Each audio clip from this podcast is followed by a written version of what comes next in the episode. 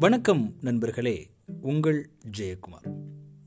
Blue collar ஆயிரத்தி எண்ணூற்றி தொண்ணூற்றி ஏழில் இத்தாலிய பொருளாதார நிபுணரான வில்ஃப் பெடரோ பேரட்டோ அப்படின்றவர்.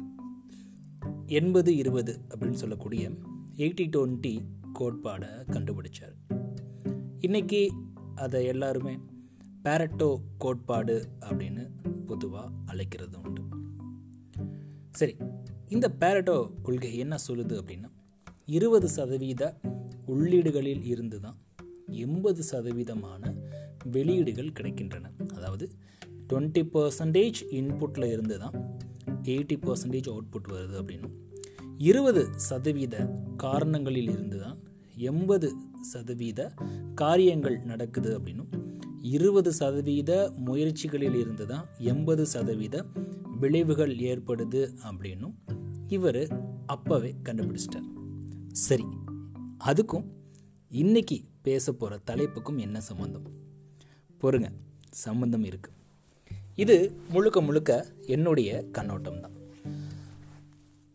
பொதுவாக ப்ளூ காலர் அப்படின்னு பார்க்குறதுக்கு முன்னாடி ஒயிட் காலர்னால் என்ன அப்படின்றதையும் பார்த்துட்டு உள்ளே போனால் நல்லாயிருக்கும். நாம் பார்க்கக்கூடிய வேலைகளை பொறுத்து நம்மக்கூடிய பணிகளை இரண்டு விதமாக பிரித்து வச்சுருக்காங்க. ஒன்று வந்து ஒயிட் காலர் ஜாப் இன்னொன்று வந்து ப்ளூ காலர் ஜாப் அப்படின்னு சொல்லிட்டு. யாரெல்லாம் அந்த ஒயிட் காலர் ஜாபில் வருவாங்க அப்படின்னு கேட்டிங்க அப்படின்னா முறையாக பயின்று ப்ரொஃபஷ்னலாக படித்து விட்டு அந்த வேலைக்கு வரக்கூடிய நபர்கள் அவங்களெல்லாம் ஒயிட் காலர் ஜாப்பில் இருப்பாங்க. ஃபார் எக்ஸாம்பிள் பார்த்தீங்கன்னா டாக்டர்ஸ் இன்ஜினியர்ஸ் அக்கௌண்டன்ட்ஸ் பார்க்குறவங்க. இல்லை ஒரு நிறுவனத்தில் வேலை பார்க்கக்கூடிய கிளார்க்காக இருக்கட்டும். இவங்க எல்லாருமே வந்து ஒயிட் கலர் ஜாப்பில் வருவாங்க.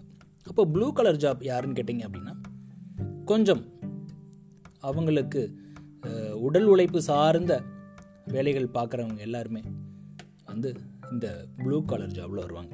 இன்னும் எளிமையாக சொல்லணும் அப்படின்னா நீங்கள் வேலை பார்க்குறப்போ உங்களுடைய சட்டை அழுக்காச்சுன்னா நீங்கள் ப்ளூ கலர் ஜாப் சட்டையில் அழுக்குப்படாமல் வேலை பார்த்தீங்க அப்படின்னா நீங்கள் ஒயிட் கலர் ஜாப் அப்படின்னு வச்சுக்கலாம். சரி இந்த ஒயிட் காலர் ப்ளூ காலர் ஜாபுக்கு இன்றைக்கி நம்ம முதல்ல பார்த்த பேரட்ரோ பிரின்சிபலுக்கும் என்ன சம்மந்தம் அப்படின்னு கேட்டிங்க அப்படின்னா உண்டுங்க. இது முழுக்க முழுக்க என்னுடைய கண்ணோட்டம் தான் எண்பது சதவீத ப்ளூ காலர்ஸ் ஒர்க் பண்ணால் தான் அந்த இருபது சதவீத ஒயிட் காலர்ஸ் அவங்களுக்கு அவங்களுக்கு ஒர்க் பண்ண முடியும். இது எப்படினாலும் வச்சுக்கலாம். இருபது சதவீத ஒயிட் காலர்ஸ் இருந்தால் தான் எண்பது சதவீதம் ப்ளூ காலர்ஸ் ஒர்க் பண்ண முடியும் அப்படின்னு வச்சுக்கலாம். பொதுவாக ஏன் இப்படி சொல்கிறோம் அப்படின்னா இதை வேறு மாதிரியும் யோசிக்கலாம். இருபது சதவீத முதலாளிகள் தான் எண்பது சதவீத தொழிலாளர்களுக்கு வேலை கொடுக்க முடியும் அப்படின்னு வச்சுக்கலாம். எண்பது சதவீத ஊழியர்கள் தன்னுடைய வியர்வையை சிந்தி வேலை பார்த்தா தான் இந்த இருபது சதவீத ஒயிட் காலர் ஜாபையும் சேர்த்தா தான் நம்மளுக்கு சரியான அவுட்புட் வரும் அப்படின்னு நம்ம எடுத்துக்கலாம்.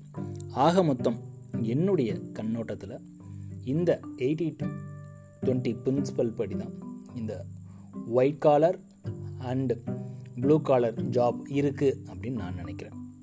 நன்றி நண்பர்களே மீண்டும் நாளை இன்னொரு பதிவில் உங்களை சந்திக்கிறேன். Blue collar